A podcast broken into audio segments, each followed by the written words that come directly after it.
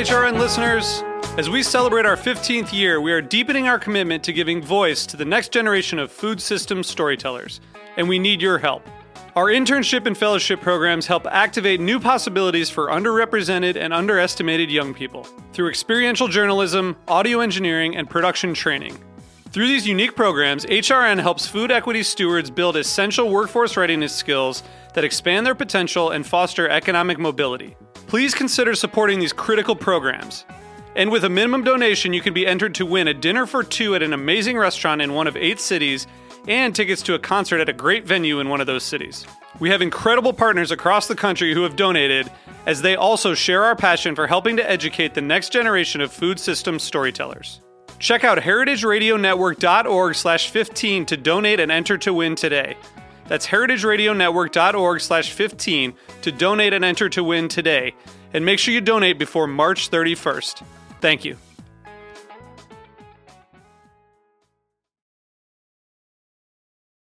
Modernist Breadcrumbs is brought to you by Bob's Red Mill.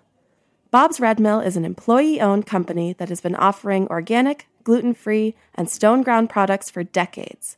With Bob's Red Mill, you're not just getting quality, you're getting flavor packed, healthy food that actually tastes amazing. Visit bobsredmill.com today and use the code CRUMBS for 25% off your order. Bob's Red Mill, reminding you to eat wisely. You're irreplaceable. Modernist Breadcrumbs is brought to you by Le Creuset, made in France since 1925. The first and finest enameled cast iron cookware and a favorite for generations. For more information, visit lecreuset.com. That's L E C R E U S E T.com. Hey,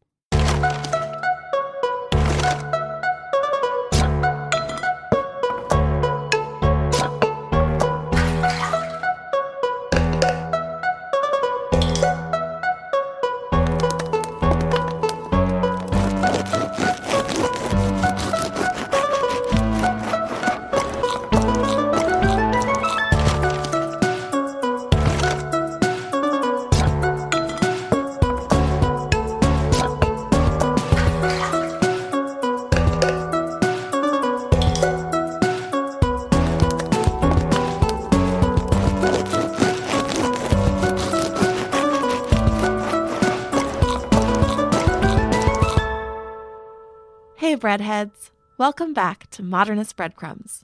I'm your host, Jordan Werner Berry, here with executive producer Michael Harlan Turkel.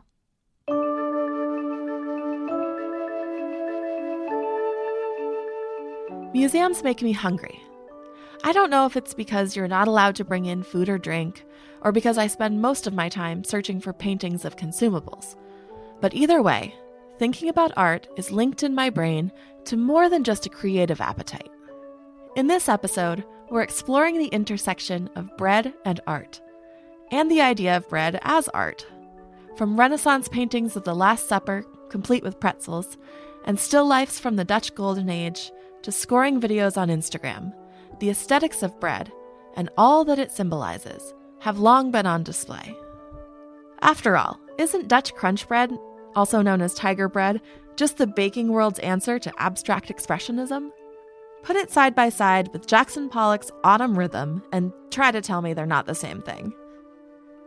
Nathan Myhrvold, founder of Modernist Cuisine and co author of Modernist Bread, has spent more than his fair share of time being hungry in a museum. As we consider bread in art history, let's join him at the Louvre. So, if you're looking for pictures of bread, there's probably no better place than the Louvre. And I spent a day there running around looking for pictures of bread. Now, of course, art historians tend to be fairly serious minded folk who are interested in artists, they're interested in the regions the artist came from, they're interested in the subject. Damn it, they don't index by where the pictures of bread are. So, about the best you can do is to walk fast through the galleries. Like, okay, bread, bread, bread. Oh, look, there's the there's the Last Supper. Let's look. And sometimes you're lucky, and sometimes you're not. Besides the religious things, where Last Supper is a big one, the parable of the loaves and the fishes, that's great.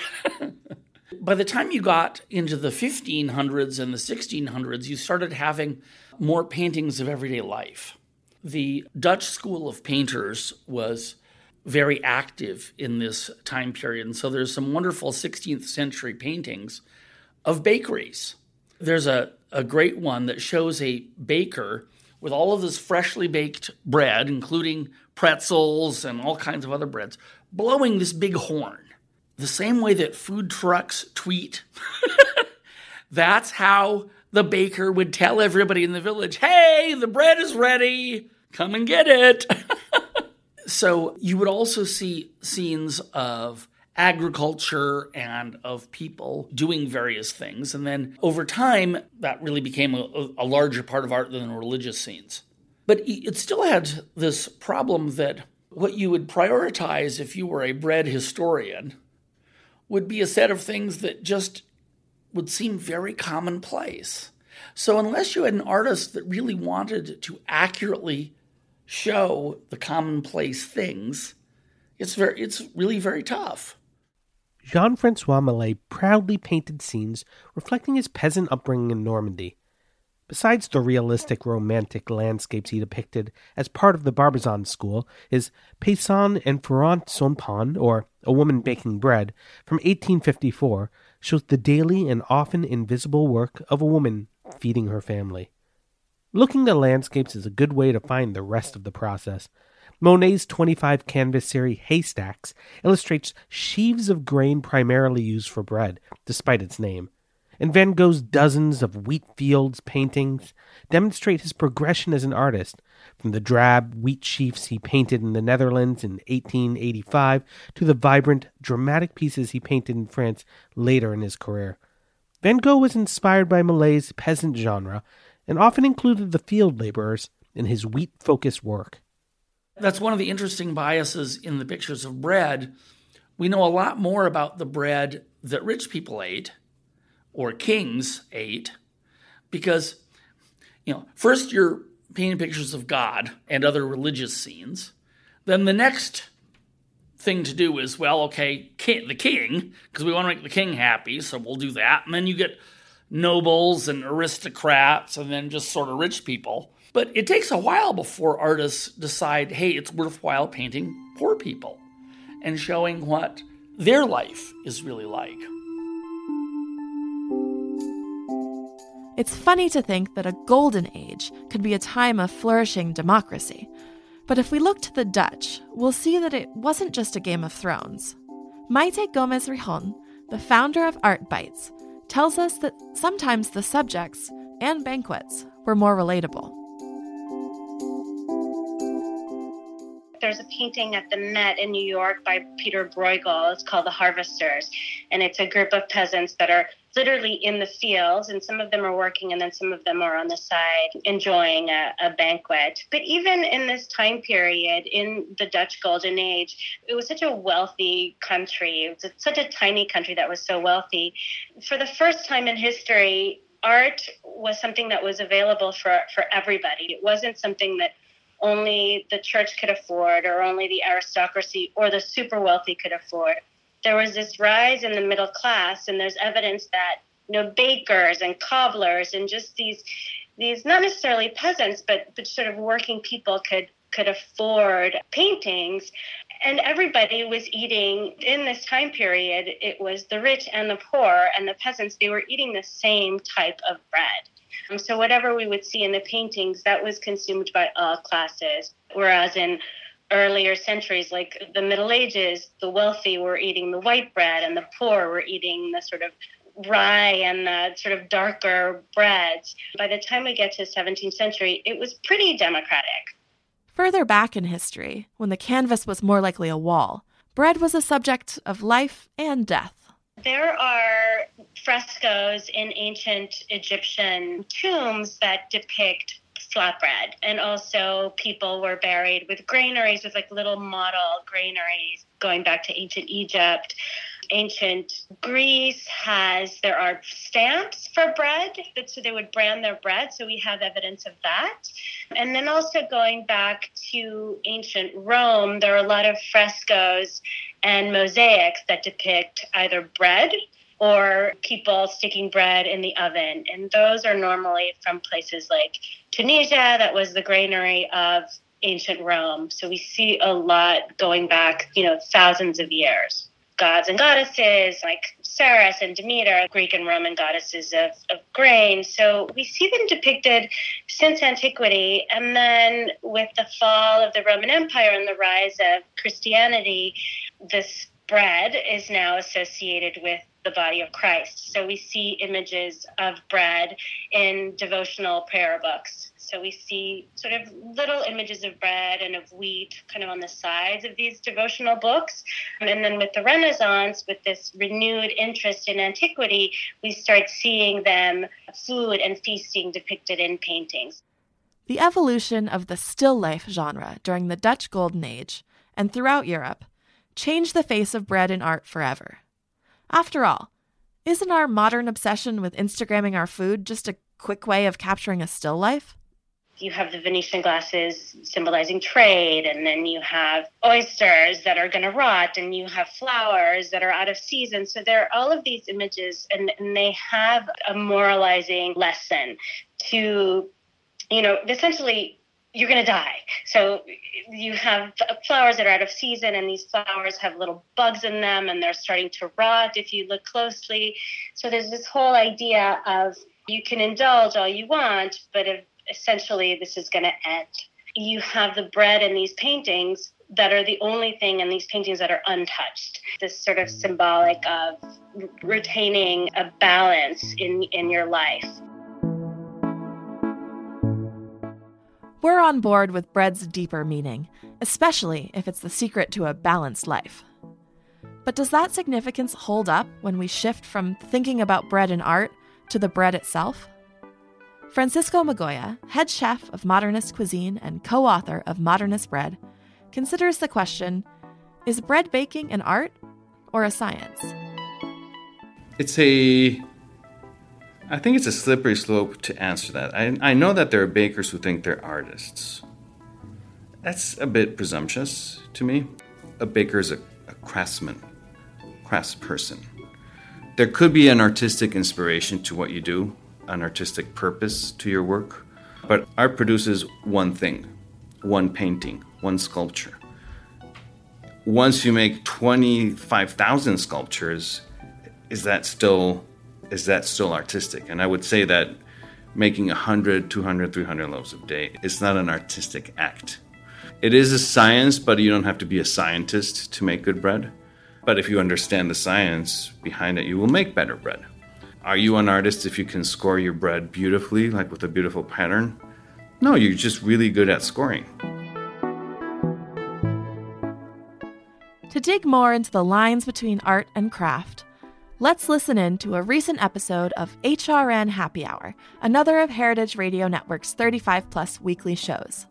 For this episode, Francisco joined MHT, Heritage Radio Network Communications Director and HRN Happy Hour host Kat Johnson, and guest Daniel Isengart. Daniel is a cabaret performer, personal chef, and author of The Art of Gay Cooking, a memoir that's styled as a literary appropriation of the Alice B. Toklas cookbook. It was a meeting of the artistic culinary minds, with the HRN shipping container studio serving as the salon. I, will chime in about Daniel's book that I love the narrative that it's written in, and it's so anecdotal. Um, and that's part of the recipe too the condition in which you cook it in the environment the people that you're around and not to transfer this back to francisco but uh, in one of our episodes, it's about microbes in people's hands and the human effect of things. And I wonder how that plays in the bread because you can both answer this question. When someone makes a recipe and it doesn't work, they fault the recipe. But how much of it is the human condition? Thank you. Uh, so yeah, I mean, I, I, really want to say something about that because I, I, can't tell you how many times I've heard the recipe doesn't work. Oh yeah, oh god, don't like, we love that? Yeah, this inanimate well. object is at fault for the recipe not working, but yet it works for like two thousand other people. So that is is the challenge of writing a book, a cookbook. I mean, you try to write it for everybody. Uh, but then there's going to be some people that either they forgot the yeast or they forgot the salt or they forgot a step. But no, it just it wasn't me. It was it was the book. The book the book made me do it. There, there, there's a beautiful anecdote that uh, Richard Olney and Elizabeth David. I hope some of your listeners will know who that was. Uh, Richard Olney was a an artist who moved to France and was a painter and became an authority in French cooking. And Elizabeth David, of course, the grand dame of uh, British food writing. And they were friends. And Judith Olney, the sister-in-law of, of Richard, overheard that when they discussed the recipe she had tried a recipe for soufflé à la Suissesse from Richard Olney, and she said to him, Well, that did not work out at all. And his reply was, Well, my dear, you must have been doing something wrong. and I think that is the best reply. And I think the idea of a recipe is that uh, it should give you a guideline. You need to try to understand what's going on, hopefully, understand why the next step is the next step and then you have to pay attention to what you're doing and pay attention to your ingredients and immerse yourself in the process and refer back to the book as little as possible. That's how I certainly cook, and I, and I encourage people to try that. Now, of course, there are certain things that are highly scientific, and there you need something else. But then you have to already be on a scientific level in your method. And if you are not, it's not going to help you. You have to develop your own sense of freedom because cooking is also, at least when you do it at home, is also a bit about playing, and you should never lose that sense. And that's very gay, by the way, if I may bring that in. but because of my book title, obviously. so you both have backgrounds in art, and we can touch a bit more on that. But speaking about being able to improvise and make mistakes in the kitchen and, and not worrying when things don't go exactly right, to both of you, do you think that having kind of a sensibility of being an artist helps with that? There's certain things that you kind of do have to follow the recipe. So I'm, I'm going to respectfully disagree with. Totally fine. Uh, no, because for example, if I'm making a pâte à choux or I'm, I'm making ganache or I'm making a baguette, you need to start with some precision so that you can move through the steps and uh, you can't really correct along the way with some of these things i kind of sometimes like to be told what to do uh, with the recipe and it's like here's a recipe and if you follow it this is what you're going to get and that's how i would say that the technique when I make art, it's it's.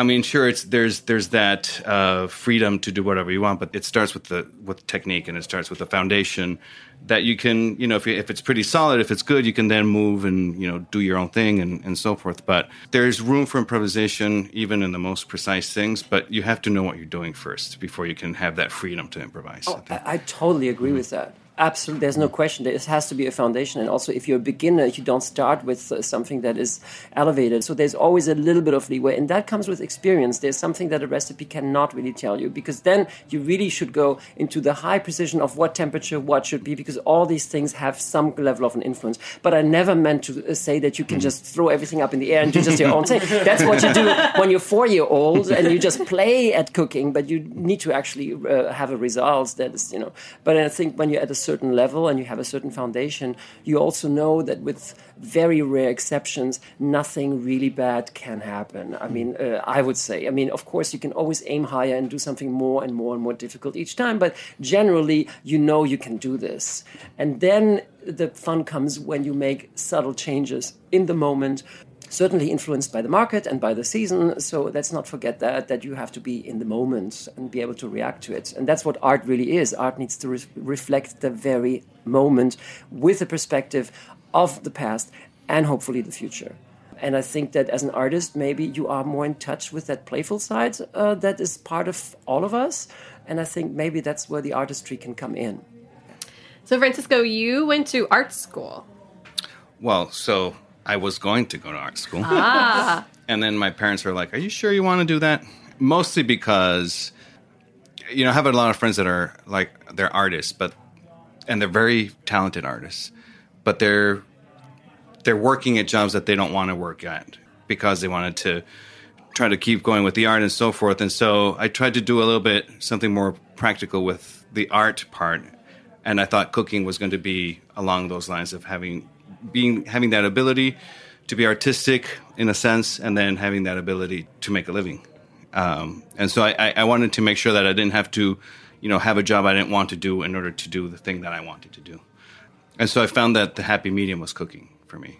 I mean, you don't have to cook with an artistic vision or sensibility, but I feel like for me it's worked, and that's that's I, I always try to apply that sort of well that aesthetic and that sensibility to everything that I do. So, and that includes food.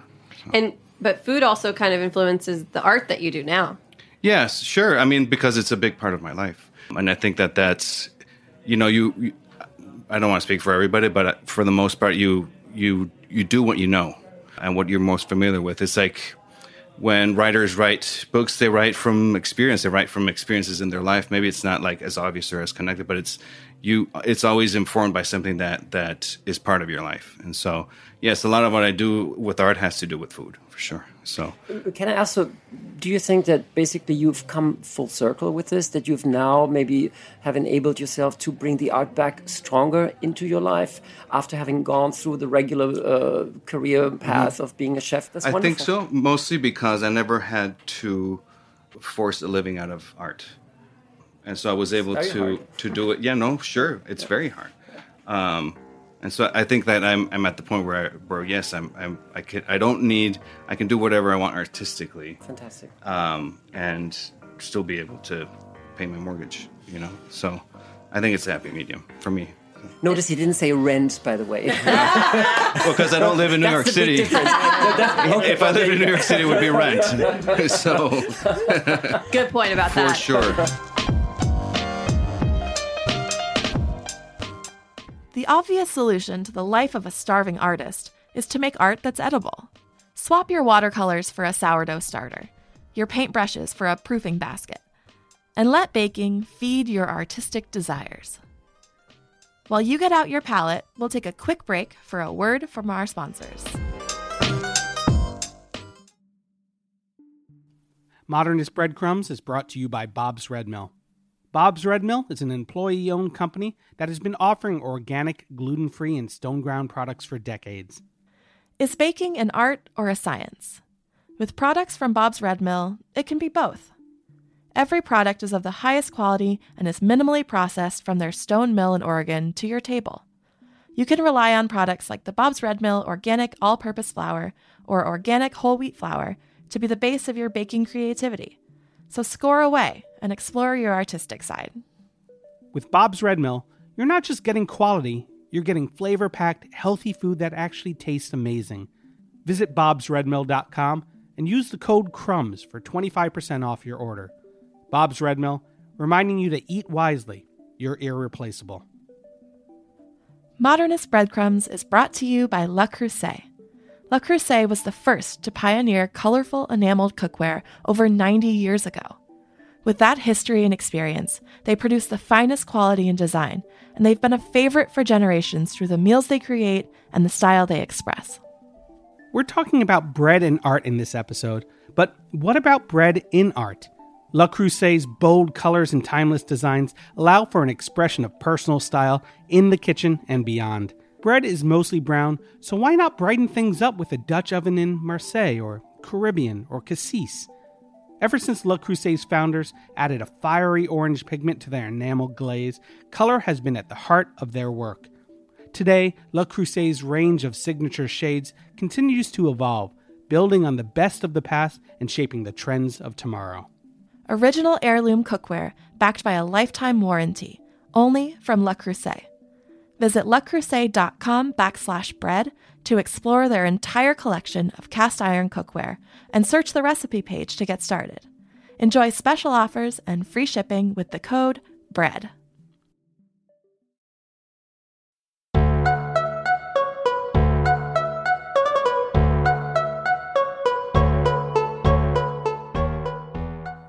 Welcome back to Modernist Breadcrumbs. Francisco isn't the only baker with artistic sensibilities. The processes, or at least the thinking behind them, often overlap. Sarah Owens, who brought us The Beast in the first episode of this season, was a ceramic artist long before she was wrangling sourdough starters. So I used to work as a ceramic artist, and I did that for about six years out of college and professionally.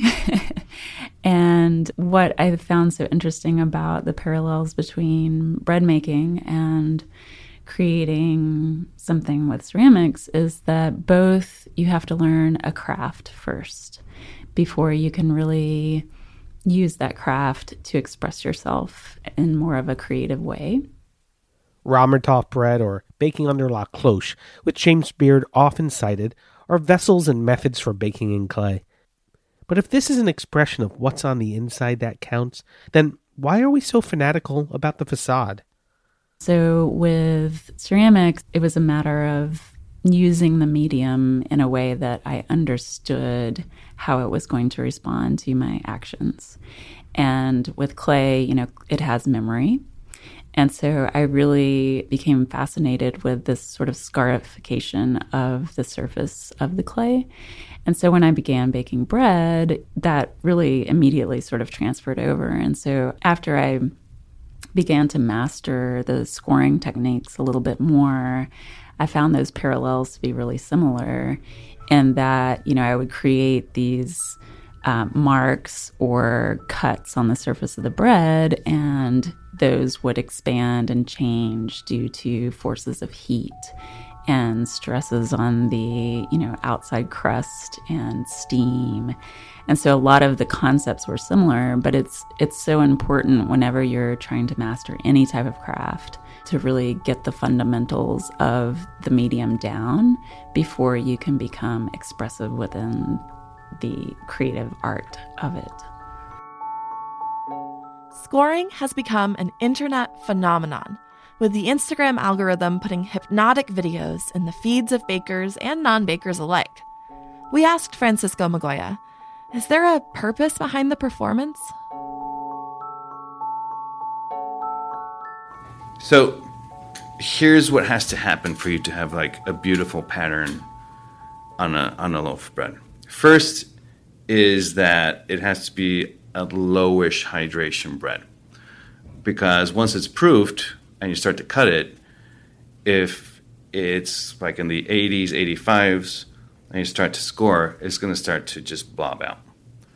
And because some of these, I don't know if you've seen, but they take so long to do. And you will notice also these beautiful patterns. They usually, the breads, they don't do the cross cut picture, right?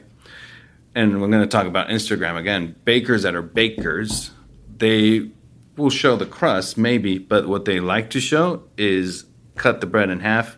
Look at my giant crumb. Look at it. It's enormous and beautiful.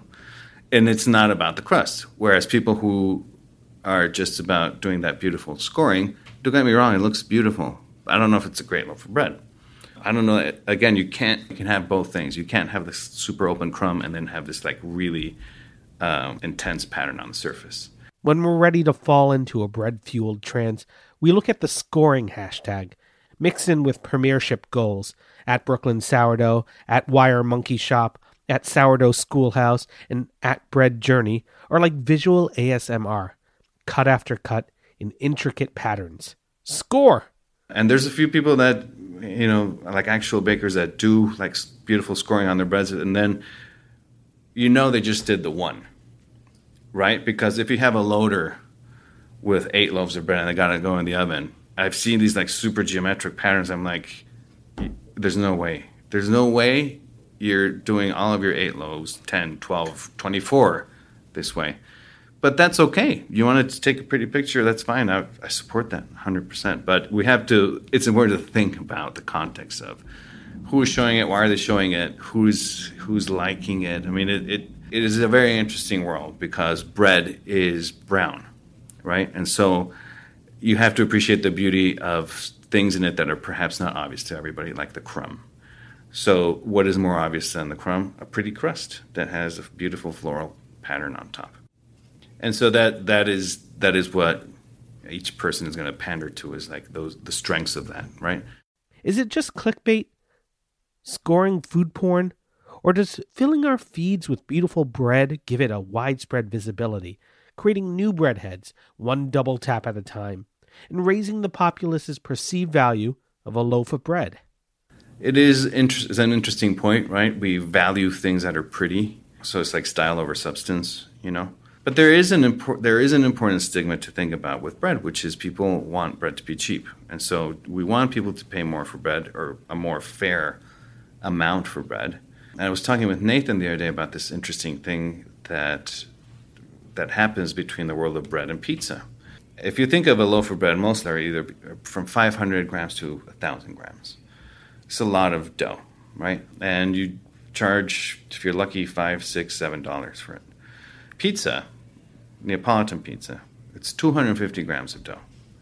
You add some sauce and some cheese, and that'll be $20 it's a fraction of the weight of the loaf of bread. It took a fraction of the time to make compared to the loaf, but yet we don't hesitate to spend this much money on a pizza. Where a loaf of bread, if it's if it's ten dollars, I mean, people are gonna be like, no way. So that is kind of crazy to me. I mean, I will pay a lot of money for a good loaf, good loaf of bread because it, I know profit margins in bakeries are so low, and it's so much work to make bread. You have to sell so much bread just to stay afloat and pay salaries that why can't we pay a little bit more? And then it benefits everybody, the farmers, everybody who's involved in the process. That is something that we need to give more importance to. And, and I'd always put it on the baker. You know, asking them to do like a, a pretty score on the bread just so that they can sell more it probably means more time. So it adds up. So now they have to pay more salaries or the, or they have to compromise the quality of the bread because this dough doesn't score very well. So now I have to make a different sort of bread. So so, like I said, I think that that's on us to to appreciate that the craft of bread making more, and not put it completely on the shoulders of the bakers.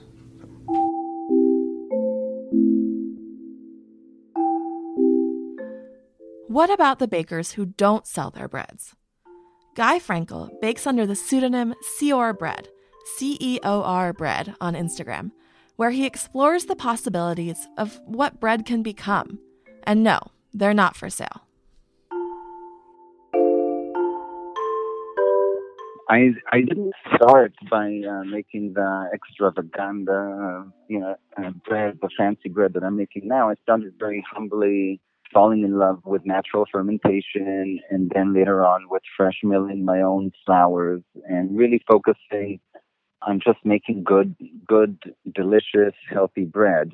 But along the way, my control of the dough, of the medium, got to a place where I felt that I could start having fun with it as an artist. In my formal education, I, am a visual artist. I went to School of Visual Arts. I'm a filmmaker.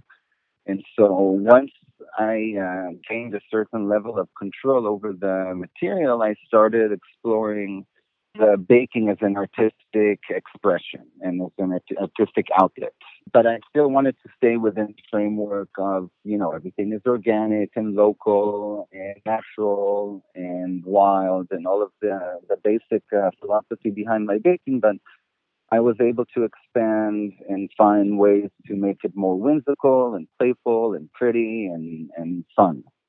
Guy is also one of the admins of the Perfect Sourdough Facebook group, where 52,000 bakers from around the world share their loaves.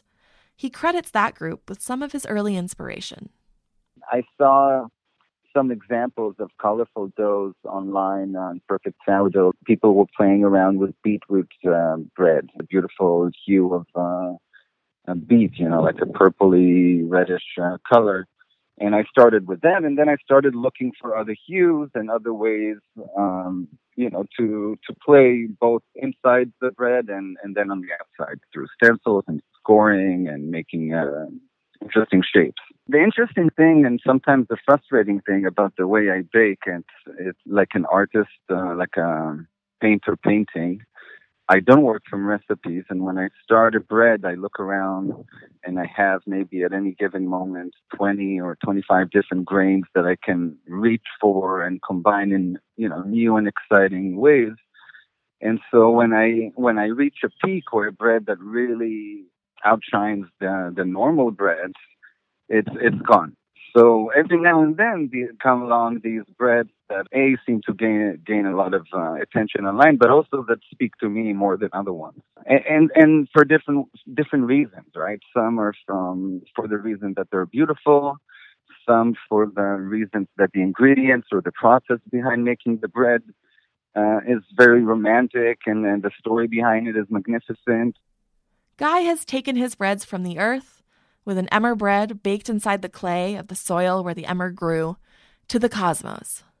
His galaxy bread, a swirl of brilliant colors, was a mistake that you'd need a hitchhiker's guide to recreate. But as Bob Ross said, we don't make mistakes, just happy little accidents. When breads have this kind of story, what are they worth? Bread is the most common and ubiquitous food, right? We eat it three times a day. We eat it for breakfast, we eat it for lunch, we eat it for dinner. And yet it's somehow managed to maintain a very humble and very plain image. And part of my journey and part of my goal is to elevate the status of what bread can be, right? Bread can be a very humble, uh, you know, piece of bread to make a sandwich, but it can also be and, and wonderful and something that maybe perhaps you bring to dinner as a gift instead of a bottle of wine. Uh, like other fermented food, I feel like there's there's a place for bread to grow into the higher uh, higher edge of the of the scale of what the bread can be.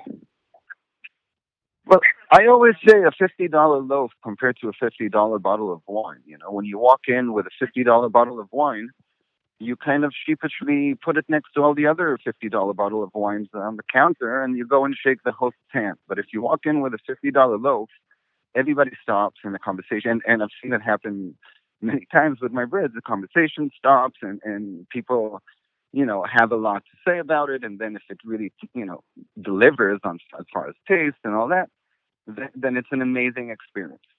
And it changes the dinner party. And all of a sudden people talk about good bread and what bread can be. And, and gluten sensitivities disappear, and all of a sudden everybody's enjoying a well fermented, good, good bread. Aligning bread with art rather than with sustenance raises its novelty and perhaps its price. But does it take it out of the realm of the consumable? Well, yes. I think that uh, calling it art almost puts it out of reach and really makes it a case study uh, for, the extremely privileged and where, where a higher price tag almost becomes part of the appeal, right? I don't think that it's necessarily applicable in every city and in every bakery, but a more expensive celebratory beautiful bread on Friday or Saturday once a week with a higher price tag, I think will sell out. I'm working in a vacuum. What I really hope is is to encourage all bakers to take small steps in that direction, right? You don't have to close the bakery and open it where it looks like a jewelry store. You know, make an expensive, uh, beautiful bread that you can explain why it's more expensive and see what happens. Art is not what you see, it's what you make others see. Degas said that. And perhaps it's true about bread too. It's all about capturing its essence, no matter the price or quality. In the process of writing Modernist Bread, co authors Francisco Migoya and Nathan Myhrvold face some unique and beige challenges along the way. We were working on testing all of these historical bread recipes. You know, because people put put so much I guess, value on how bread used to be better. And we wanted to, to the best of our abilities, replicate a lot of these historical breads going up until I think we went to the early 1800s, as early as Roman times. So we have this like huge timeline of, of making breads uh, from different periods of time. So we thought we are testing these, might as well find a way to photograph them in a way that would display them would do them honor, right? And so what we did is, is like a, it's like a still nature, one of those paintings where you have like you know fish and lemons and there's a rabbit hanging in the back and it's like this tablecloth and like uh, you know some sort of decanter or pitcher. So we wanted to utilize that vision, but with all of the breads. I think there's about a dozen different breads on this spread. They're all on different silver platters and trays, and we incorporated pomegranates and we incorporated like artichokes and moss and it was it was the backdrop was like it's supposed to be like a French 17th century home. Beauty is in the eye of the beholder, but his taste?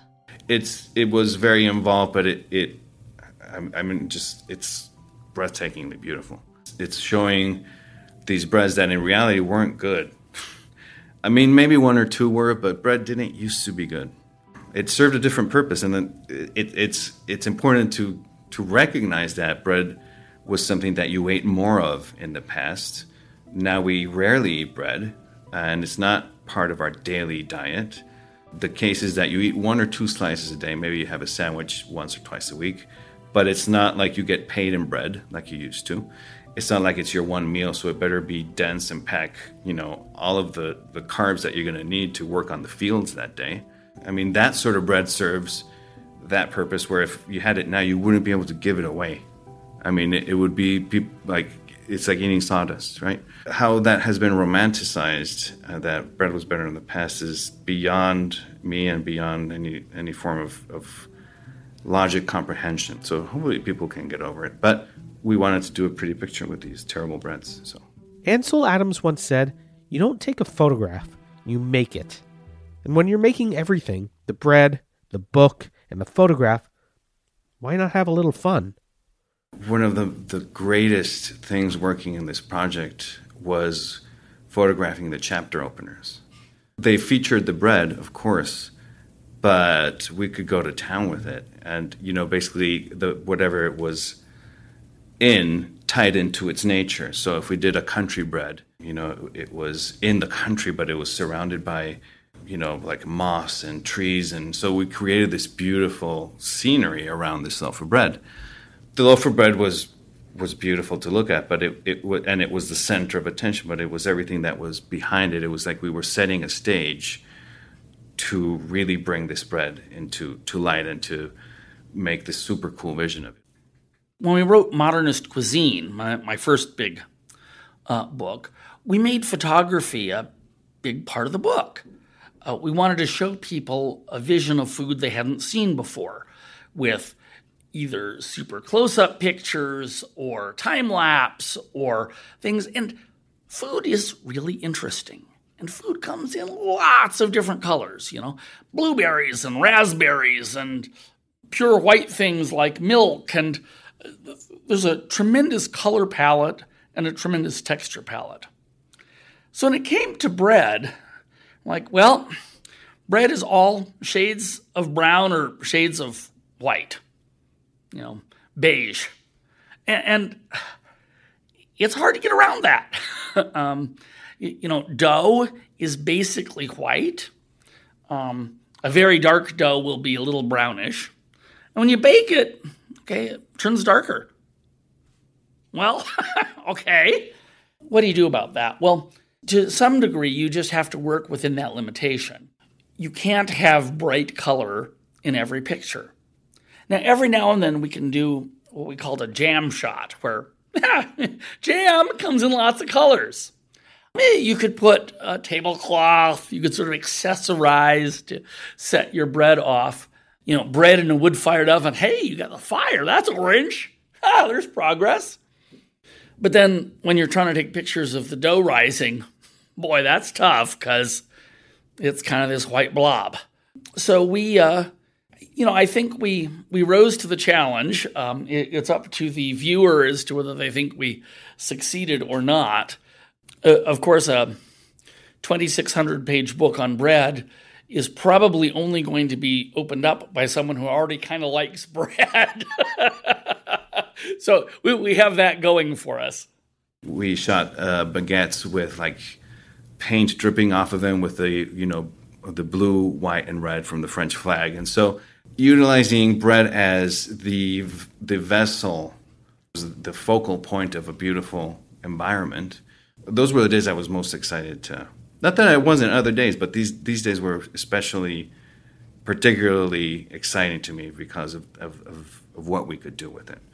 And frankly, it's awesome that Nathan lets us do these things. You know, because while he has things he wants shot and and, and he he does uh, you know he has his vision and whatnot. There's things that he just lets us do.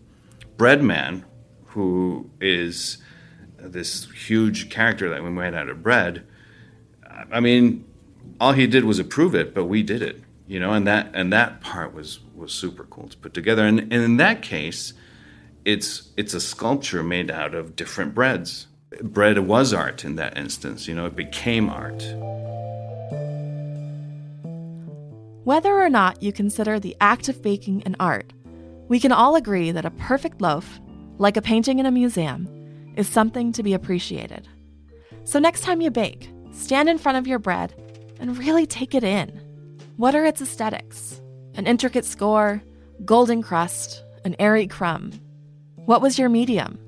Heritage grains, grown by a local farmer, are the baker's version of oils, watercolors, and charcoals. Look at its process, remembering the microbes that are responsible for its rise, or fermentation innovations that have affected its flavor. And what does it represent? The culture of a region, a story of immigration, or a holiday tradition? All of the things that go into bread, physically, culturally, and even emotionally sometimes, are tied up in the gluten structure, holding just as much of a story as anything hanging in the Louvre.